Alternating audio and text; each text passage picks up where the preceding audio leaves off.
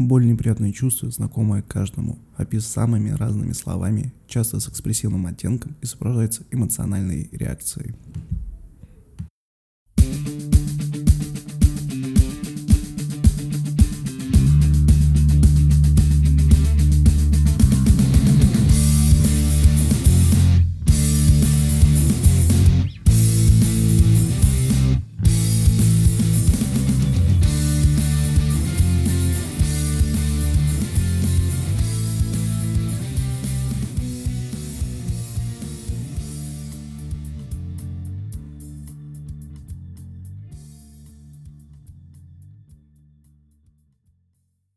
Здравствуйте, с вами программа о медицине простыми словами Controversial и ее ведущий Дмитрий Чебоксаров. У нас сегодня в гостях а, специалист в области лечения болевого синдрома, врач-невролог Петр Евгеньевич Соков. Здравствуйте, Петр Евгеньевич. Добрый, добрый день.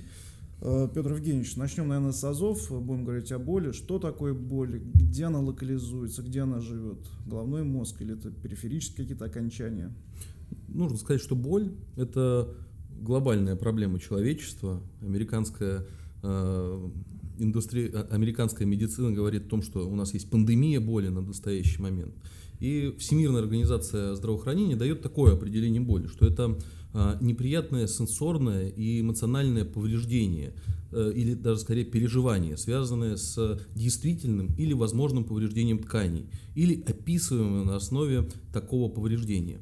О чем говорит это определение? То, что боль, она может быть вызвана как реальным каким-то повреждением угу. ткани, так и переживанием, э, связанным с этим повреждением, или даже переживанием без какого-либо повреждения ткани.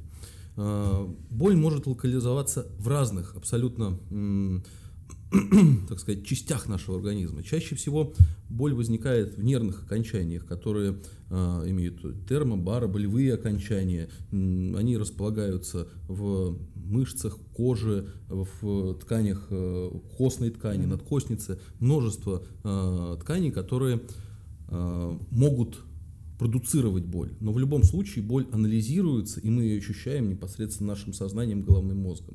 В большинстве случаев мы эту боль э, эмоционально окрашиваем и даем ей нашу собственную индивидуальную оценку. Поэтому э, подход в лечении, в диагностике боли должен быть сугубо индивидуальным. Мы боль не можем увидеть ни на каком исследовании, на МРТ, на компьютерной томографии.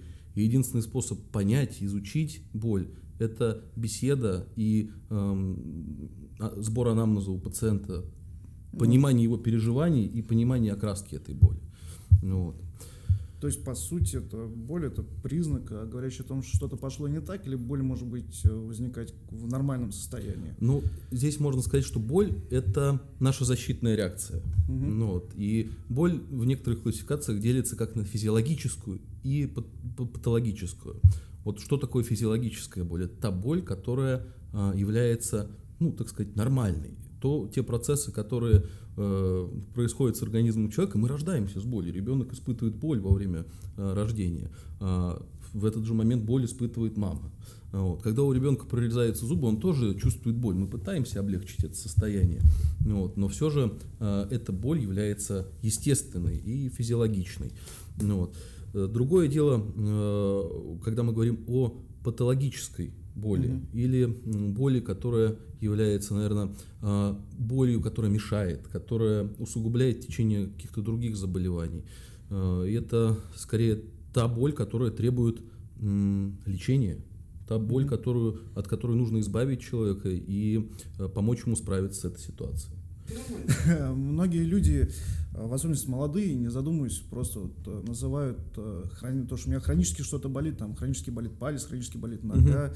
Где та самая вот э, зыбкая грань между хронической болью и острой. Там ударил молотком, тут же там у него болит, допустим, неделю палец после удара молотком. Он говорит, вот все, у меня хроническая боль. И это я инвалид, пальчик болит. Достаточно индивидуальные особенности каждого организма, но считается то, что та боль, которая беспокоит человека больше трех месяцев, является хронической болью. И нужно отметить, что это не просто симптом, боль, э, это самостоятельное заболевание, хроническая боль, которая требует определенных подходов в лечении. Потому что э, когда у человека есть хронический болевой синдром, когда у человека постоянно беспокоит дискомфорт какой-то области, какая-то э, неприятная ситуация приводит к декомпенсации, то есть к ухудшению ощущения других заболеваний. Ну, вот. Поэтому считается, что ту боль, которая длится более трех месяцев, нужно лечить параллельно с другими заболеваниями, в том числе с теми заболеваниями, которые приводят к возникновению этого болевого синдрома. Э, почему так происходит три месяца? Потому что за три месяца боль если так образно говоря, она перемещается из э, зоны повреждения, например, из пальца, mm-hmm. да, она начинает фиксироваться в нашей центральной нервной системе и возникает так называемая централизация боли. То бишь боль становится не просто э, охранительной нашей реакцией, а уже является патологическим ответом. Поэтому э, терапия этих болевых синдромов она должна проводиться в обязательном порядке. Ну, о боли написано много статей, много учебников, целых монографий посвящены. А, предлагаю поговорить о болях в спине и шейном отделе. Mm-hmm. Вот, а, и будем говорить, скорее всего, о хронической боли. Просто это очень важная тема. А к сведению слушателей, по данным FDA, на лечение хронической боли спины уходит порядка 170 миллиардов долларов. Это на 100 миллиардов больше, чем Российская Федерация тратит на оборонный комплекс. И треть из этих 170 миллиардов уходит на лечение боли, две трети на поддержание а, людей с хронической болью, которые потеряли трудоспособность. Так кто в основном обращается к вам за помощью с болью в спине? Угу. Ну, портрет пациента вот, с болью – это человек в возрасте от 30 до 60 лет – так сказать, в полном расцвете трудовой своей, интеллектуальной, творческой деятельности. Поэтому, наверное, проблема настолько актуальна не только с точки зрения медицинской, но и экономической. Теряются э, часы работоспособности, человек теряет свою творческую активность. Э, поэтому э, э, огромные силы э, тратятся на то, чтобы восстановить человека и привести его в нормальный рабочий ритм. Это действительно, наверное, самые активные люди, которые сталкиваются с такой проблемой. Это связано, наверное, с тем, что люди в последнее время стали больше сидеть. Угу. От, от этого, наверное, и поражение чаще всего возникает. В поясничном шейном отделе позвоночника связано с вынужденной позой, позой с такой гиподинамией или какой-то гиподинамией, а потом резкой физической нагрузкой. Но также, нужно сказать, помимо того, что те расходы, которые тратятся, вот, э, из исследований, которые были недавно проведены, это вообще даже не медицинское исследование, это было исследование экологическое в Англии mm-hmm. проводилось. Про, смотрели, ну, какие, какие сточные воды в Темзу выпадают. И обнаружили какое-то новое вещество. Какое это вещество, которое в таком огромном количестве попадает в сточные воды.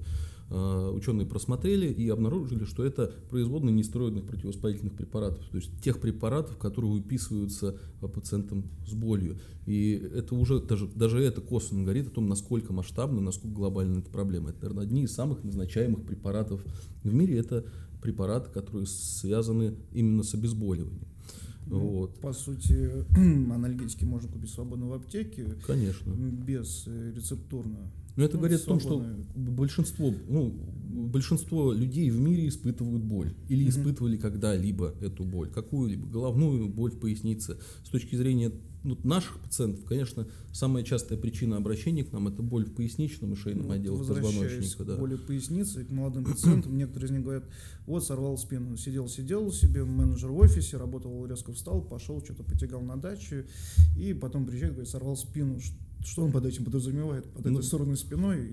Понятие сорванная спина это, наверное, такое обывательское понятие. В медицинской терминологии такого термина нету, но в нашем понимании а, сорванная спина это острая боль, возникшая а, в нижней части, ну, в какой-либо части спины а, после или во время или сразу после чрезмерной физической нагрузки.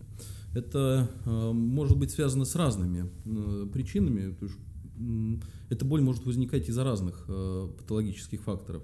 Это может быть растяжение мышц, это может быть э, разрыв или надрыв связок позвоночника, это может быть обострение хронических заболеваний э, позвоночника, в том числе там, дорсопатии, остеохондроза. В тяжелых ситуациях, особенно у пожилых людей с остеопорозом, это могут быть компрессионные переломы позвонков. Вот. Э, также иногда бывает, когда связочный аппарат недостаточно э, тренирован, возникает смещение позвонков относительно друг друга. То есть сорванная спина – это комп, это может э, подразумевать под собой очень много различных типов mm-hmm. повреждения позвоночника. Вот, поэтому э, это такой очень обобщенный термин, но часто, часто встречающийся. Сейчас очень много идет прям большая активная кампания в России по поводу борьбы с инсультом.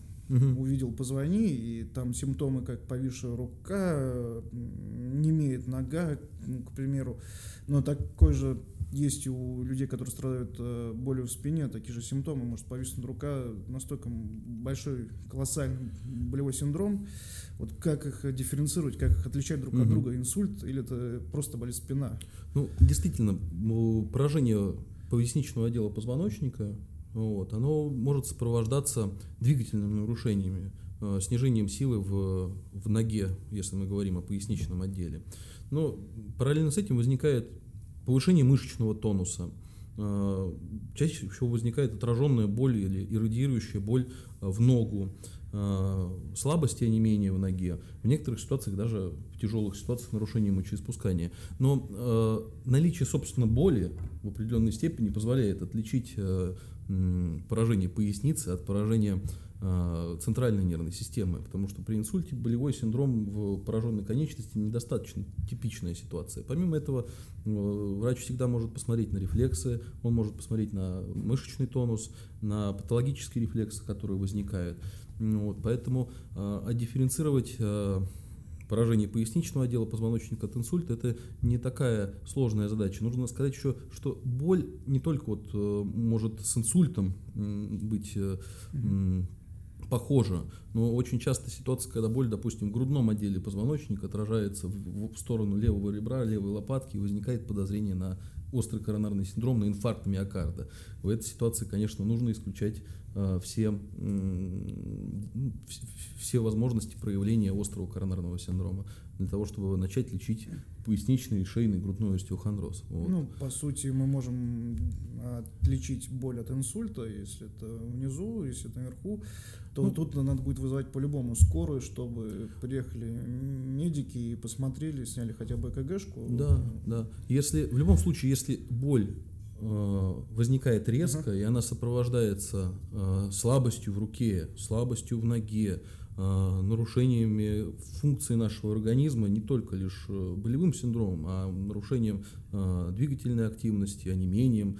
Это та ситуация, которая требует ну, незамедлительной, наверное, консультации, как минимум помощи врачебной. Поэтому, если возникают такие ситуации, то, наверное, или скорая помощь, или немедленное обращение к врачу Э, это обязательно. Это обязательно, потому что нужно в некоторых ситуациях исключать страшные вещи, не только связанные с центральной нервной системой, но и с позвоночником тоже, которые требуют незамедлительного, иногда даже оперативного хирургического лечения. Насколько мне известно, к вам приходят иногда молодые люди, даже а, тяжелоатлеты с болями в спине, а, болит в основном у них, наверное, межпозвоночном пространстве, да, где-то, наверное, ломаются диски mm-hmm. или позвонки. Чем это опасно? Чем это грозит для них молодых? И как с этим справиться? Ну, вообще, в принципе, у молодых, у тех людей, которые занимаются спортом, достаточно часто, часто возникает проблема в виде повреждений межпозвонковых дисков. Это достаточно широко, известная, широко известный диагноз, что бывают даже такие парадоксальные ситуации, когда человек приходит на прием, задаешь ему вопрос, а что у вас болит? И ответ, у меня болит грыжа у меня грыжа, у меня болит грыжа. Хотя, в принципе, болит у него нога и спина. Но все уже давно думают, что боль в спине связана только лишь с грыжами. Но это не всегда так. Не всегда только сама грыжа является причиной боли. Бывает множество других проблем, особенно у людей, занимающихся спортом, особенно профессиональным спортом. Я думаю, уже давно нет каких-то иллюзий, что профессиональный спорт связан со здоровьем. И постоянные травмы, постоянные травматизации, чрезмерные, иногда даже экстремальные нагрузки могут приводить к настоящим спортивным травмам. И это так надо отметить тот момент, что вот редко у какой профессии есть собственная медицинская специальность. А у профессиональных спортсменов есть же э, врач э, спортивной медицины.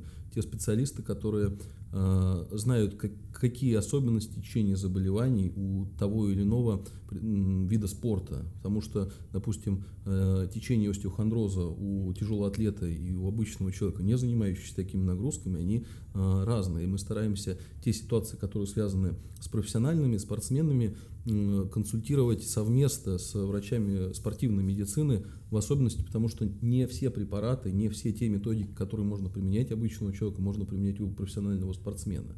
Потому что есть ограничения по допингу, по допинг-контролю, по каким-то другим параметрам.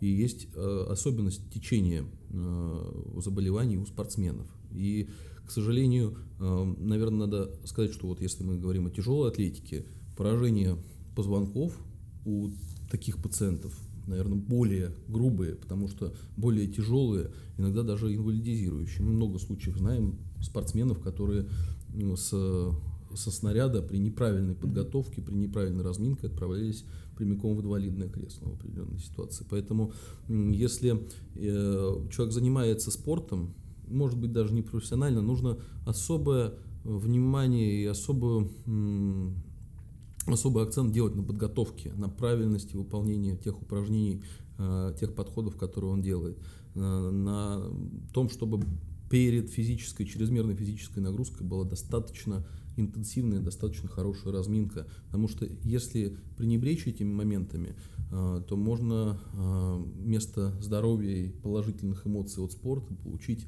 осложнение хронических заболеваний или вообще, в принципе, какую-то травму. Поэтому надо быть достаточно грамотными в этим вопросам и аккуратными. Да. Вот у, у спортсменов это ситуация, которая более, наверное, тяжела в лечении. Ну, вот, с одной стороны, с другой стороны, э, спортсмены, они намного более тропные, они намного с другой они, стороны, они спортсмены готовы. готовы работать на свое здоровье, они готовы тратить часы, дни, недели для того, чтобы восстановить свой организм. Э, обычные пациенты не всегда так яро ну, готовы бороться по за сути, свое здоровье. По сути, спортсмен заработал миллион за неделю, потом этот миллион в течение года тратит, чтобы восстановиться. Да, да. Невыгодная профессия. Невыгодная, сложная, тяжелая, опасная в определенных ситуациях. И, как мы говорили, она, наверное, уже давно не ассоциируется у людей со здоровьем. Со здоровьем да, поэтому физическая активность, она, наверное, должна быть умеренный, вот, умеренный, грамотный, правильный. Вот. Вот. А есть еще такая категория молодых э, людей, мужчин, да и в принципе женщины некоторые э, страдают от э, слабости в ногах, непроизвольного мочеиспускания, иногда даже есть э, поражение эректильной функции, то есть основной мужской функции э, размножается не да, могут. Да. И есть такой понятие, как синдром конского хвоста, что это за зверь такой, что за конь, что за хвост? Это такая очень деликатная проблема, с которой, к сожалению, очень редко доходят к врачу, очень часто э, держат ее, так сказать, при себе, и только уже в критической ситуации, когда совсем все плохо, и когда уже очень сложно помочь, приходят и предъявляют э, жалобы на нарушение мочеиспускания, на нарушение эректильной функции. Вот такие жалобы предъявляют врачу в тех ситуациях, когда уже достаточно сложно что-то можно предпринять. Э, такие ситуации часто возникают при поражениях э, поясничного отдела позвоночника, так называемый синдром костного, конского хвоста. Конский хвост – это образно, самое, э, самое окончание, самая нижняя часть э, э, спинного мозга, которая, э, которая иннервирует э, мочевой пузырь, который иннервирует э, сфинктеры, которые помогают в акте мочеиспускания, которые нужны для того, чтобы был акт мочеиспускания. Вот. Но тут нужно э, понимать, что здесь нельзя подходить только с одной лишь неврологической или нейрохирургической точки зрения, потому что часто эти проблемы имеют сопутствующие урологические заболевания. И здесь нужно сказать, что должен быть, должен осуществляться мультидисциплинарный подход. Не человек, не человек, человек не только должен лечиться у невролога, он должен параллельно наблюдаться у уролога. И мы должны лечить все заболевания, которые а, мочеполовой сферы, параллельно с заболеванием поясничного отдела позвоночника, для того, чтобы добиться реальных результатов в лечении таких деликатных, интимных, тонких проблем. А. Да, британские ученые обнаружили НПВС в Темзе, но они никак не могут уследить за э, весом нации, и чем больше они живут, тем больше они становятся в объемах на этом острове несчастном. Да. Вот. Э, немного поговорим, в принципе, о людях с избыточным весом, и можно к ним немного отнести беременных с натяжкой, потому что во время беременности тоже происходят изменения Э, в позвоночнике, в спинных мышцах. Э, женщина набирает лишний вес, иногда до 10 килограмм, угу. в зависимости от того, сколько детей она конечно, готова конечно. родить. Это... Ну, вот, э, что же делать у беременных с болью, что делать тучным людям? Ну, то, о чем говорили в самом начале, что боль бывает и физиологическая. У беременных боль в спине отчасти даже физиологическая ситуация, потому что во время беременности на разных ее этапах э, в кровь выбрасываются различные гормоны.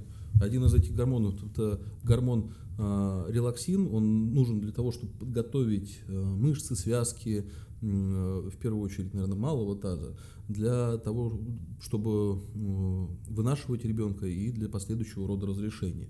И вот это мышечное связочное растяжение будет вызывать достаточно интенсивный болевой синдром в виде локального болевого синдрома. Но это ситуация, которая тоже проходит в течение времени под наблюдением врача. Это э, те проблемы, которые решаются достаточно быстро и просто. И они обычно не так э, отвлекают э, пациентку в такой важный и нужный момент, когда она становится мамой непосредственно.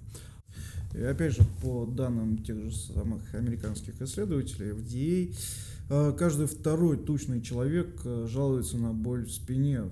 Просто массовое сейчас поверье о ЗОЖе, то, что это помогает, но не все этому следуют. Как им бороться, людям с тучным весом, с данной проблемой?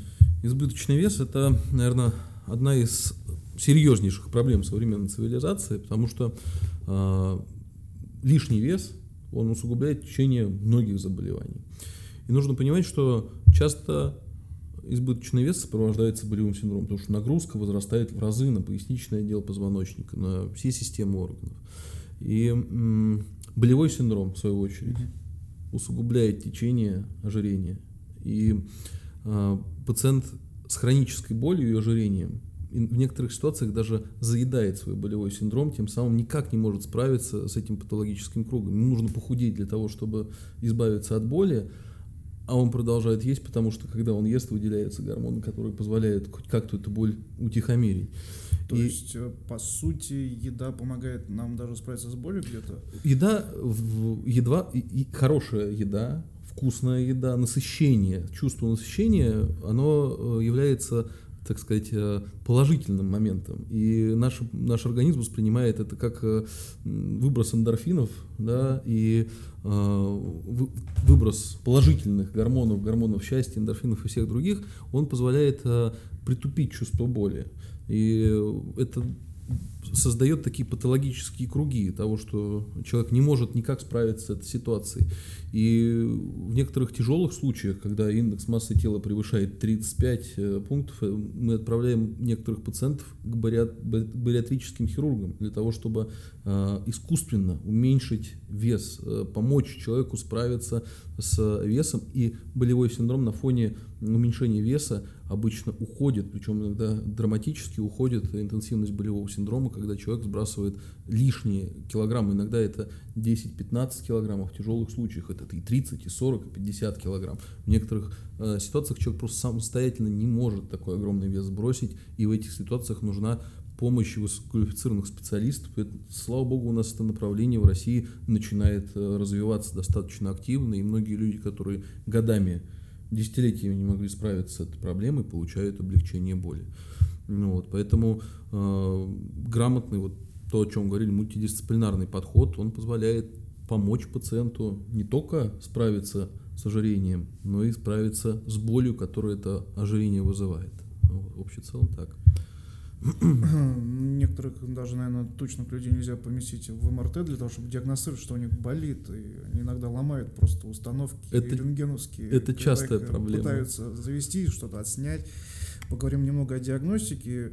У нас же в Россию пришло понятие как самодиагностика, и вдруг что-то где-то заболело, человек идет, оплачивает себе исследования, МРТ-исследования, либо компьютерную томографию, и потом некоторые специалисты говорят, то, что а, все нормально, мол, прими те же самые МПВС, и все пройдет, либо начинает драматизировать и говорить чуть ли, ну все, пиши завещание, готовься, одевай белые тапочки. Да. Вот как бороться с самодиагностикой, что посоветовать таким людям, когда надо идти, вот именно непосредственно что-то делать, и потом идти уже к неврологу, либо когда лучше сразу сначала прийти к неврологу, который даст вектор самоисследования или исследования. Ну, тут врачи делятся на два типа. Вот э, те врачи, которые занимаются лечением боли в спине, делятся на два э, типа, что приходите ко мне, пожалуйста, только со снимками МРТ, и мы с вами только со снимками будем разговаривать. Есть тип врачей, которые говорят, не надо мне смотреть снимки, вначале мне нужно посмотреть вас для того, чтобы разобраться с проблемой. В принципе, каких-то э, правы и те, и другие одновременно, потому что есть так называемая система красных флагов, э, есть определенные параметры, при которых лучше сделать диагностику дополнительную. А, а есть те случаи, когда гипердиагностика не требуется. Допустим, так называемая первичная или доброкачественная боль в нижней части спины, которая возникла у человека в достаточно молодом возрасте после физической нагрузки и доставляет умеренный дискомфорт без какой-либо неврологической патологии. Это ситуация, которая в общем целом первичной диагностики дополнительной магнитно-резонансной томографии, компьютерной, рентгена не требуют. А, бывают же ситуации, когда действительно нужно сделать э, какое-либо исследование. Это те ситуации, когда происходит поражение нервных структур, когда возникает слабость, э, а, возникает э, а не менее в тех ситуациях, конечно же, нужно сделать магнитно-резонансную томографию для того, чтобы посмотреть, есть ли какое-то анатомическое повреждение тканей. Здесь э, часто мы еще сталкиваемся с такой проблемой, как гипердиагностика заболеваний позвоночника.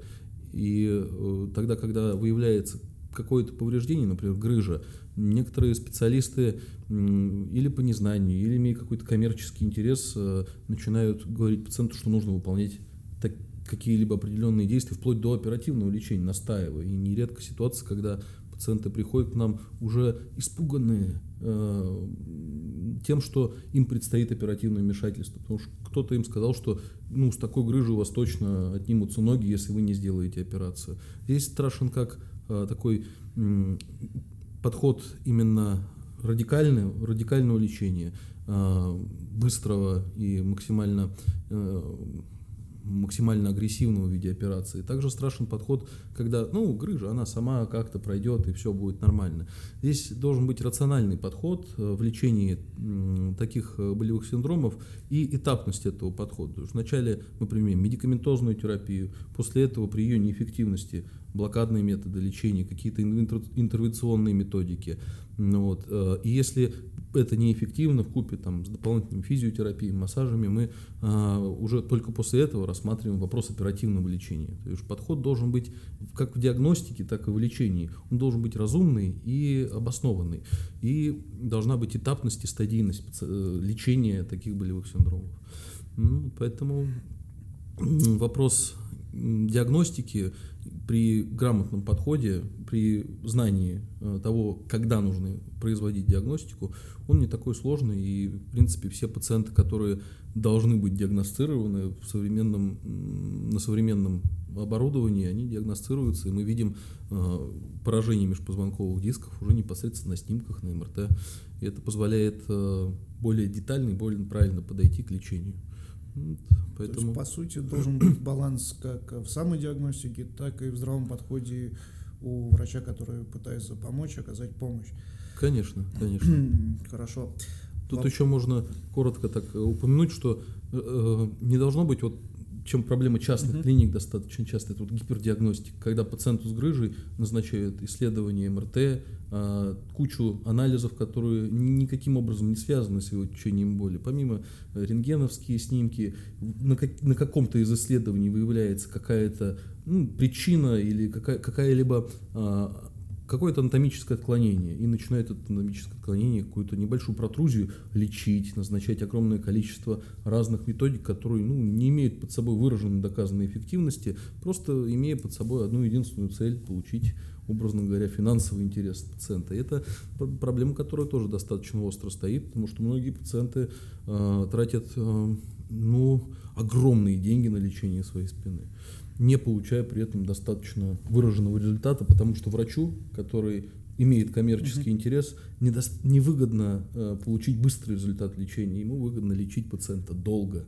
ему выгодно Не надо стесняться деньги. задать вопросы, что назначили, зачем. Конечно, нужно и... понимать. Э, и врач, если э, врач лечит правильно, он всегда ответит, для чего это исследование, зачем оно нужно и э, зачем он это делает. Поэтому не стесняйтесь общаться с врачом, не стесняйтесь задавать вопросы никогда по поводу своего состояния, по поводу того лечения, которое назначено. Грамотный и... врач всегда ответит на эти вопросы и разъяснит. Вот, Если есть какие-то сомнения, то можно обратиться к другому врачу. Да, в некоторых ситуациях нужно получить несколько мнений, особенно в каких-то серьезных, если это, допустим, вопрос оперативного вмешательства на, на позвоночник. Это не, не укол сделать и не в аптеку за таблеткой сходить. Это э, оперативное вмешательство, которое имеет определенные последствия, реабилитационный период. Нужно идти на операцию, только зная э, точно, что ждет позже, какие риски, какие риски осложнений, какой реабилитационный период. Вот, поэтому всегда нужно ответственно подходить к этим вопросам как врачу, так и, собственно, пациенту, который обращается. А к вопросу о нейрохирургической помощи, о позвоночнике, часто ли к вам приходят люди с переломом позвоночника, насколько это опасно и как можно с этим дальше жить, что делать таким людям? Это в основном уже страдают пожилые пациентки и пациенты, которые после 60-70 могут плохо питаться, либо что изменяется метаболизм, обмен веществ, и что-то сломалось в спине, у нее просто боль, она начинает шаркать, а это, оказывается, перелом позвоночника. Да? И да. у спортсменов тоже актуальная вещь, когда они ломают спину, и многие на этом заканчивают карьеру. Конечно. И уходят в депрессию, но о депрессии мы чуть попозже поговорим. Угу. Вот что делать с переломом позвоночника? Ну, в самом начале вы сказали, к нам приходят. И это действительно э, нередкая ситуация, когда человек с переломом позвоночника самостоятельно приходит и говорит, что у меня болит спина. Наверное, это грыжа, да? возвращаясь к этому. Но на самом деле при исследовании мы обнаруживаем перелом, э, компрессионный перелом позвонка. А, чаще всего действительно это бывает у пожилых людей в результате остеопороза, то есть повышения, повышенной хрупкости костей. А, вот. Нередка ситуация, когда даже какое-то незначительное действие, незначительное движение, например, бабушка пересела с кровати на стул, обычное действие для нее, но это приводит к травматизации и перелому позвоночника. А, в каких-то ситуациях это инвалидизирующее а, заболевание, в каких-то ситуациях это проходит достаточно мягко нередки ситуации, когда мы обнаруживаем старые переломы на магнитно-резонансной томографии, на компьютерной томографии, которые были, в общем-то, так сказать, перенесены на ногах. И пациент это заметил как какой-то боль, дискомфорт, но это не приводило к каким-то тяжелым последствиям. А, лечение переломов, оно заключается в первую очередь в покое, так же, как и любые переломы других костей. Единственное, что если мы ломаем руку, мы можем наложить какую-то шину, гипс э, и зафиксировать ее. С позвоночником это намного сложнее. Одеваются жесткие корсеты, которые фиксируют э, тот или иной отдел позвоночника. Вот. Также назначается вся противоболевая терапия, выполняются блокады, все делается для того, чтобы справиться э, с болевым синдромом и уменьшить последствия этого перелома. Поэтому терапия а, и диагностика переломов – это достаточно актуальная проблема, и мы стараемся быть в тренде этой. Также про, про перелом позвоночника нужно понимать, что лечение не только консервативное возможно, в некоторых ситуациях таблетки э, и какие-либо другие э, способы лечения недостаточно эффективны, иногда даже вот затягивают э, оперативное вмешательство, и действительно в некоторых ситуациях нужна операция по фиксации позвоночника для того, чтобы э, зафиксировать этот перелом, для того, чтобы э, вернуть человеку качество жизни. Поэтому иногда это приводит к оперативным воздействиям. Нужно это тоже понимать. Поговорим немного о молодом населении, в основном о менеджерах, о работниках офисов, mm-hmm. те, кто имеет сидячий образ жизни, вечно находятся в стрессе. У них тоже возникает боль. Насколько известно, данный вид боли не всегда связан с повреждением э, нервных окончаний, с повреждением позвоночника, там на фоне депрессии, нервных срывов. Они очень часто жалуются, начинают заедать это, возвращаясь к вопросу угу. людей, людей с избыточным весом. Помогут ли им просто массажи и разговоры с психотерапевтом, с психологом, или все-таки надо пить антидепрессанты? Чем это может э, опасно быть для них? Ну, то, что крылось в определении боли, что боль это не просто повреждение какое-то, это наша оценка и какие-либо психоэмоциональные проблемы, они могут сильно усугублять течение боли, болевого синдрома. Иногда даже боль возникает без какого первичного повреждения на фоне стресса, на фоне каких-либо психоэмоциональных травм. Вот. И в таких ситуациях не нужно бояться, в принципе, назначения антидепрессантов. Так же, как есть группа препаратов, многие пациенты остерегаются приема антидепрессантов, но под грамотным наблюдением специалиста это позволяет справиться с проблемой. Вот. Так же, как и другие группы препаратов, это антиконвулюсанты, которые назначаются при нейропатической боли, например, при невралгии тройничного нерва назначаются а, препараты, в инструкции которых написано применение при эпилепсии. И многие боятся и не идут на эту терапию, потому что думают, что это не какое-то неправильное назначение. Но в лечении боли применяются в том числе и такие препараты, как э, антиконвульсанты, назначаемые при эпилепсии, и антидепрессанты, назначаемые при депрессии и других э, нарушениях. Поэтому э, некоторые типы боли, вот, они должны сопровождаться терапией антидепрессантами и э, под контролем врача, не всегда даже невролога, а иногда даже психиатра. Потому что некоторые боли являются чисто психогенными. И нужно понимать, что такую боль тоже нужно лечить. Терапия такой боли тоже должна проводиться. Поэтому не нужно бояться. Ну. Нужно э, идти к грамотному специалисту, который назначит э, препараты и самое важное поможет правильно эти препараты отменить. Нельзя самостоятельно как начинать такую терапию, так и самостоятельно резко бросать. Лучше, чтобы это все проходило под контролем врача-специалиста, который знает, как работать с этими препаратами по сути, миф, который был создан в Советском Союзе о карательной психиатрии, сейчас полностью развенчан. И врач-психиатр, врач-психотерапевт – это тот помощник, который может помочь справиться с болью и ну, с другими трудностями, которые возникли у человека. И вы иногда, я думаю, направляете э, к таким специалистам. Конечно, направляем.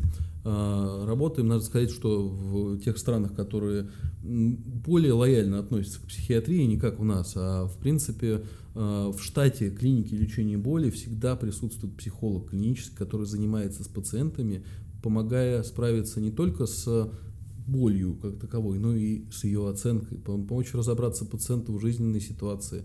В некоторых ситуациях пациенту с болью не только ему нужна помощь, но и его родственникам для того, чтобы они могли понять, могли помочь не только физически, но и эмоционально справиться человеку с такой серьезной, в некоторых ситуациях серьезной проблемой. Поэтому э, надо направлять, надо работать, не надо бояться психиатров, психологов и тем более неврологов, которые могут помочь. Вот. В вашей клинике применяется уникальная и, в принципе, известная на весь мир методика по лечению болевого синдрома. А, поделитесь немного секретом вашей методики. Расскажите нам. Ну, уже много лет в нашей клинике применяются внутрикостные блокады. Это один из тех методов, который позволяет справиться с болью различной локализации. А, вот. Мы вводим препараты не в мышцы, не в связки, не в полость сустава. Мы вводим препараты непосредственно а, в кость. А, почему мы это делаем? А, потому что воздействие на внутрикостные рецепторы позволяет уменьшить болевой синдром, уменьшить интенсивность этой боли.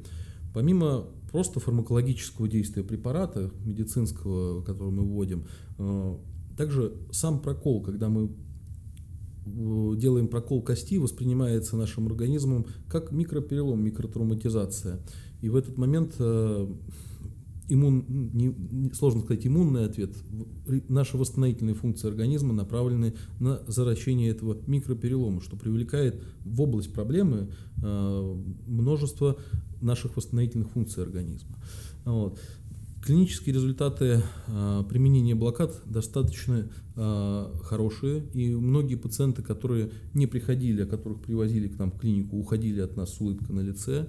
Э, многие пациенты получали выраженное облегчение боли в очень сложных, тяжелых ситуациях, э, в том числе после нейрохирургических вмешательств при тех ситуациях, при которых многие препараты не работали, в том числе и наркотические, при помощи совместной терапии медикаментозной и блокадной терапии позволял, нам удавалось снизить количество потребляемых э, значит, наркотических веществ вплоть до полной отмены.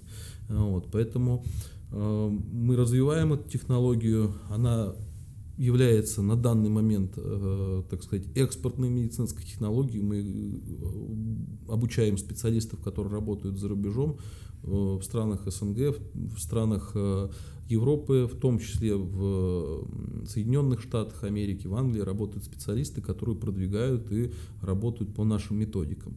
А, и надо отдать должное, что не только у нас есть э, прекрасные результаты, специалисты, которые проходили у нас обучение и применяют внутрикостные блокады за рубежом, присылают нам э, результат своей работы, и в некоторых ситуациях они даже превосходят и наши, наши результаты тоже.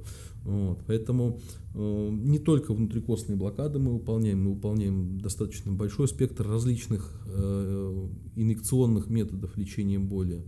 Э, основная мысль, основная концепция, в принципе, блокадного э, лечения болевых синдромов заключается в том, что мы малыми концентрациями для всего организма, но достаточными концентрациями для решения проблемы препаратов доставляем их вот локально в область э, возникновения, в область причины болевого синдрома, что позволяет без выраженных побочных реакций э, снизить боль, уменьшить отек, уменьшить воспалительные явления э, и помочь человеку самостоятельно выбраться из сложной ситуации, которую его затянул его болевой синдром. Поэтому если говорить о том, что это перспективно, да, это очень перспективно, потому что, например, в э, Соединенных Штатах насчитываются тысячи клиник лечения боли. А, из европейской такой литературы я посмотрел, что вот в Австрии, а, по данным журнала «Боль» австрийского, они говорят, в нашей стране а, количество клиник боли уменьшилось с 28 до 25. Э, и мы чувствуем недостаточность в алгологической противоболевой помощи. Для сравнения, в Москве с населением э, порядка 14-15 миллионов человек насчитывается порядка 10 клиник лечения боли. Население Австрии порядка 6-7 миллионов человек. Поэтому э, это то направление, которое только начинает развиваться у нас в России, и мы ждем больших успехов в этом направлении от наших коллег, развития этого направления, а, развития понимания того, что боль это не просто симптом, а это самостоятельная болезнь, которая требует грамотного, квалифицированного, а, индивидуального и такого мультидисциплинарного подхода. А, напоминаю, сегодня в гостях был Петр Евгеньевич э, Соков, э, врач-специалист э, клиники лечения боли ГКБ имени Виноградова. Вы всегда можете обратиться, если у вас что-то где-то заболело. Спасибо, Петр Евгеньевич. Спасибо большое. А боль не только чувство, но и эмоции.